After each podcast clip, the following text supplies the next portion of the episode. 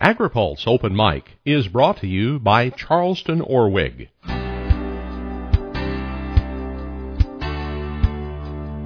forty percent of edible food in this country is being lost or tossed. Yet one in six people are going hungry. Food waste is a big problem. At its fourth annual Thought Leadership event, Charleston Orwig got people talking, and we'd like you to join the conversation at charlestonorwig.com forward slash CO event. And now, AgriPulse Open Mic. Ambassador Moore, thank you very much for being with us as our guest on AgriPulse Open Mic. Pleasure to be with you. I'd like to talk about trade, if I could, and first of all, to begin with your island nation of New Zealand. It appears you have resources that exceed your population. And despite the distances from markets, you have been able to export your agricultural products around the world as a source of wealth. I just wonder if I've overstated the importance of exporting as a contributor to your New Zealand economy. No, I don't think you have. Um, we, we are very successful in some product lines. Other areas of agriculture we shouldn't go near, but we started off as a colony of the United Kingdom, supplying um, uh, sheep meat, well, and then refrigeration was discovered, which is very helpful, uh, wool, sheep meat, dairy, and um, for a generation, when I was born, ninety percent went to England. The Brits then joined the European community, and uh, now we send more to the Middle East, and we've diversified somewhat. You know, we're about the size of Colorado, um, four and a half million people, about half our land we can use because we're very mountainous. Uh, but uh, America is the world's biggest agricultural exporter. Uh, you're the biggest in most product lines. Uh, we sp- specialise in some lines. Uh, we're strong uh, in sheep meat, we're strong in dairy. But there's more to that, to New Zealand than that, by the way. We make more money out of selling super yachts than we do out of uh, wine, which is we're very good at. Um, and, uh, you know, we do a billion dollars in medical I T and that sort of thing. So we're very diversified uh, in terms of our technical ability. Our farmers are all graduates. Um, you know, there's lots of family farms, of course. That's the basic model.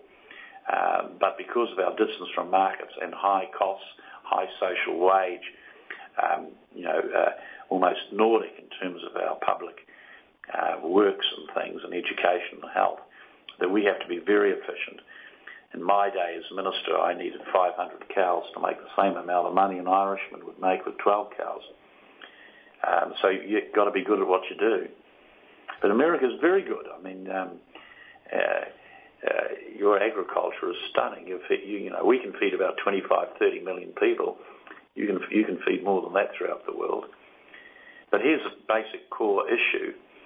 Um, you know, ninety-five percent of all consumers live outside the United States. eighty percent of the world's purchasing power is outside the United States. ninety-two percent of world growth will come from outside the United States. So your leadership and people in D C are looking at how you grow your exports. That's where your future wealth will be, as it has always been for ours. Ambassador, I wonder if I could ask you about your country, though. We are very interested in the progressiveness. Uh, you ended farm subsidies abruptly. As you look back at it, was that a good move? Oh, absolutely. We were in a crazy situation. We were subsidising sheep, so you put them in one end of the meat works and turn them out the other end uh, as fertiliser. We had ninety million sheep. We removed the subsidies. We're now down to thirty million sheep, and we're making more money because the subsidies meant uh, the skinny of the sheep. We call it the skinny sheep policy, that you got money for each sheep. Now, uh, in those days, uh, when the ewe was lambing, you got twins. That was unusual. Now it's the pattern. And so processing, adding value was the, was the way to go. And this, the same, um, we have an open, competitive uh, dairy industry.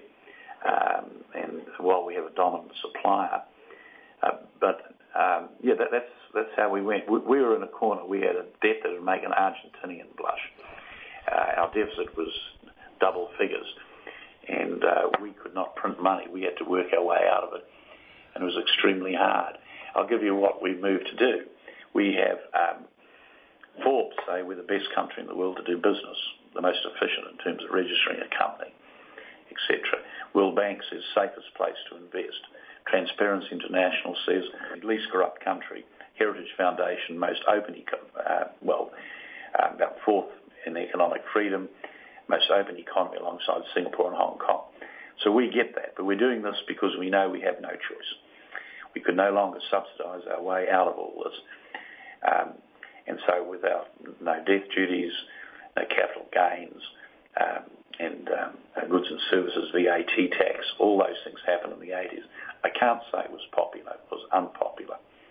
But I can say we were stunned that the farmers um, re- uh, responded in such a dramatic fashion. So you got all these boutique. Um, we tried things that um, sometimes don't work. We went crazy for a little while on llamas. Our guys are doing very well out of uh, deer farming, this sort of stuff. Uh, but the core fisheries, forestry, but all of the stuff we do is very high tech now.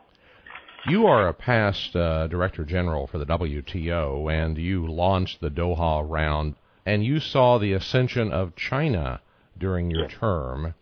Now we look at China as this um, big market, and I wonder how you relate to the competition to be able to get into that Chinese market today.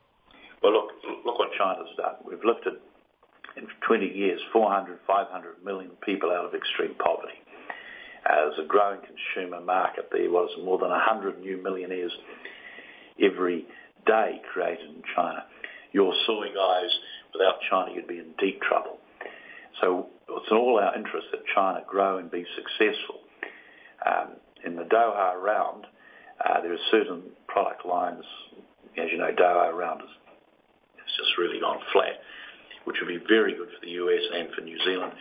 New Zealand and the U S are on the same page on many issues, whether it's agriculture, whether it's some of the new issues. Um, but, uh, you know, China is what it is. Um, we've done very well as a country out of China. Mind you, we don't have some of the problems you have with intellectual property and that. We've got a free trade arrangement with China, Taiwan and Hong Kong, and it is going gangbusters. But essentially, in our region, New Zealanders, Vietnamese, all of us want to see America in the game and to do a deal with them. May I ask you about um, the Trans-Pacific Partnership, yep. that it appears to have support by many uh, importing and exporting countries on the Pacific Rim, yep. and I wonder if you believe this type of trade agreement will benefit New Zealand. I do, but I think it'll benefit uh, America as well. No, we go back to China. Well, we're getting growth um, in our dairy trade. You are getting more growth to America. I think it's four to four to one. You, in terms of your dairy increases of exports, your dairy producers are doing extremely well in China and the emerging markets. Now go to T P P. Of course, there's huge advantages to America here. Your trade explodes where you have free trade arrangements, and you don't have free trade arrangements with many countries in our region. So this is the wisdom of your leadership. What T P P is Japan, Vietnam, Malaysia, Brunei, Singapore, Australia, New Zealand, Chile, Peru, Mexico, your good selves, and Canada. This is forty percent of the world. And if we get this right and have an ambitious no exemptions deal, um, Uh, this can, will expand to take in other countries in the region eventually and hopefully uh, work out as a model to give some, put some gas in the tank for the Doha Round. One of the things you have not uh, mentioned in that list, of course, is Europe. You're a veteran of uh, the diplomacy of trade. Uh, do you think we should focus on expanding markets into the European countries or step away from them because of the roadblocks they're placing in our way? Well, you've got to do both. Um, uh, I've spent half my life uh, working against the Common Agricultural Policy in Europe. You know, as I said earlier, ninety percent of what we produced when I was a boy went to England. Now we're doing more in the Middle East and North Africa. But your guys are smart. What you're doing at the moment, if you've got forty percent of the world's business locked, you're negotiating on, on the Trans-Pacific Partnership. In parallel to that, you're beginning a negotiation U S Europe. This is going to be real hard, because of all sorts of European impediments um, with the Common Agricultural Policy. But we, you know, your, your people have been open about your strategy. Your strategy is to get T P P done because it's ripe, it's ready to go, and lever that up against the Europeans. And the Europeans are very anxious about being left out. If I could give you uh, some, a couple of figures that your listeners uh, will be stunned to hear, because I only learnt them recently. Take Mexico. For every dollar Mexico exports anywhere in the world, forty cents of that dollar is an American input. So we're now talking about supply chains in a way we could, didn't talk about in my day. Um, and if I go back to the advantages of getting into the Canadian market, uh, in Canada you, you're up against two hundred fifty percent tariffs for your yogurt. You guys are producing the best and fastest growing yogurt in the companies in the world, billion dollar enterprises, several of them. You're trying to get in Japan as your dairy is up to six hundred percent tariffs in certain lines. So for the first time, uh, uh, this is new, that your dairy people are saying, if this deal goes through, comprehensive, no exemptions, Canada and Japan, uh, the dairy, your dairy guys will do the best of any agricultural group. Um, and your dairy industry is very good. The thing is, it varies. There are places where you've got ten thousand cows, and there's a place where you've got a couple of hippies and two hundred cows. It doesn't quite line up. Um, but overall, you win, you win, you win. Uh, we'll get a bit of it, but you'll get most of it. We account for less than, oh, about one percent of your dairy consumption. We're hardly the threat. Although I like people saying New Zealand's a threat. I wish we were. Uh, we are not. Mister Uh, Ambassador, may I turn to one last question? You mentioned yeah. the W T O and uh, the Doha Round, and you said just briefly that it was flat. I wonder if you would comment on what you think the future of W T O type of trade negotiations might be. Well, I'm heartbroken because I thought in the Doha development round there was enough in it uh, some years ago to be a big deal for developing countries and for agricultural producers. We got this trade round up, uh, U S, New Zealand and a few others, by making agriculture a developmental issue which put it inside the developing countries. Uh, I, there has to be a future for multilateralism. Uh, this is uh, an idea that was born out of the dangers um, we suffered in the Great Depression, uh, and multilateralism uh, is really the preferred way. Um, what I'd hope would happen, we get a successful T P P. This provides a model and impetus to go back to Geneva, and maybe the W T O, maybe there'll be a great convergence in four or five years where we bring these trade deals together and pop them back into the W T O where they should be. Um, this is a very precious thing.